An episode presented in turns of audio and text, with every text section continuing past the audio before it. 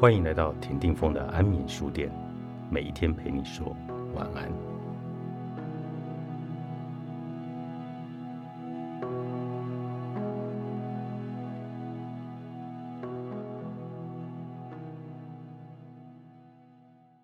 影响他人，但不试图控制他人。珍妮二十岁时决定退学，她花了几年攻读教育学位后，确定自己真的不想当数学老师。更让母亲惊恐的是，她竟然想走艺术那一行。每天，珍妮的母亲都会打电话告诉珍妮，她在自毁前程。她的母亲表明，她绝对不会支持珍妮退学，甚至扬言，珍妮要是不选择走在正确的路，他们母女从此断绝联系。珍妮很快就厌倦了母亲每天批评她的选择，她好几次告诉母亲，她不打算回去念大学。母亲再怎么羞辱和威胁他，都无法让他改变想法。但他的母亲仍然坚持不变，因为他担心珍妮当艺术家以后的未来。最后，珍妮干脆不接电话，也不再到母亲家里用餐了。毕竟，听母亲碎碎念大学辍学生转行当艺术家不可能成名，并不是一件多开心的事。尽管珍妮已经长大成人。母亲还是想掌控她的作为，要母亲在一旁看着珍妮做出她认为不负责任的选择，实在太痛苦了。她想象着女儿永远贫困、不快乐、难以糊口。珍妮的母亲误以为她可以掌控珍妮选择的人生，可惜的是，她意图掌控珍妮，反而会破坏了母女的关系，也无法鼓励珍妮做不同的事。我们很难做事，他人从事我们不认同的行为，尤其我们觉得那个行为无疑是自我毁灭的时候。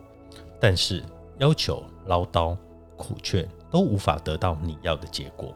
以下的技巧可以帮助你影响他人，但不必逼迫他人改变。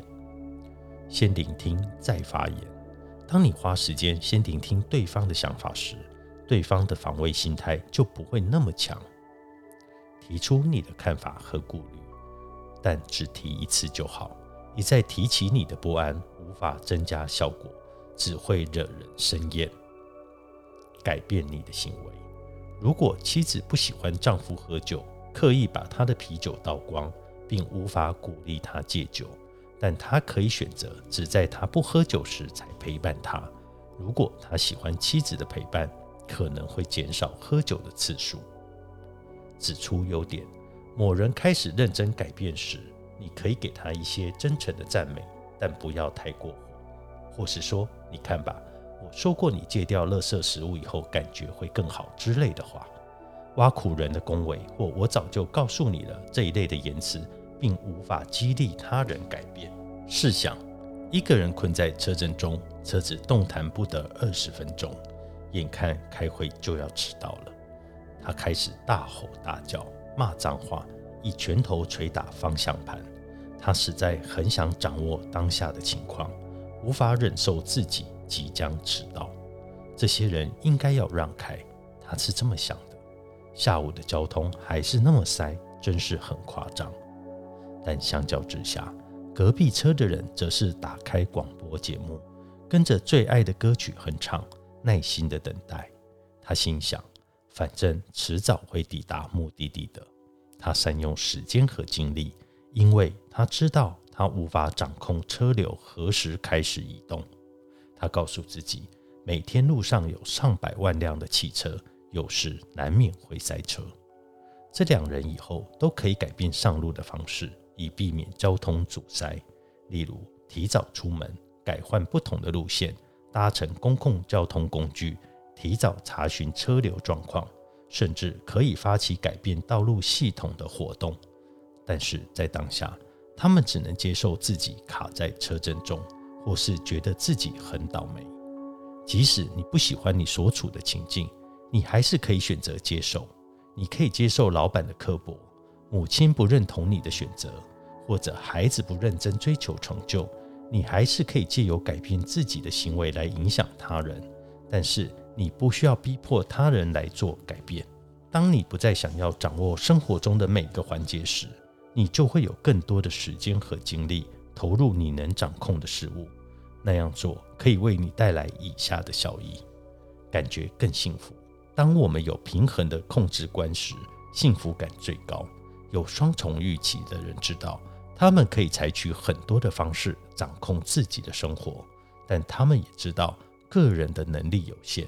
他们比那些觉得自己可以掌握一切的人更快乐，人际关系更好。当你不再想要掌控一切时，人际关系也会更融洽，比较不会对他人不信赖，也乐见更多的人走进你的生活。有可能你更乐于寻求协助，别人也不会觉得你很严苛。研究显示，当我们不再试图掌控一切时，归属感和社群意识都会提升，压力较小。当你不再把一切事情揽在身上时，压力也会减轻。放弃掌控，可能短期内你会更加焦虑，但长期而言，压力和焦虑都会减少许多。接触新机会，当你气欲掌控一切时，比较不乐见生活出现变化，因为变化不见得都有正面的结果。当你不再想要掌控一切时，更有信心把握新的机会，成就更多。多数想要掌控一切的人都有强烈的成功欲，但是内在控制观其实有损成功几率。研究显示，当你一心一意想要确保自己成功时，反而可能会错失晋升的机会。当你不再想要掌控一切时，会更乐于探索其他的领域。可能会发现难得的好机会。告别玻璃心的十三件事，作者艾美·莫林，Net and Brooks 出版。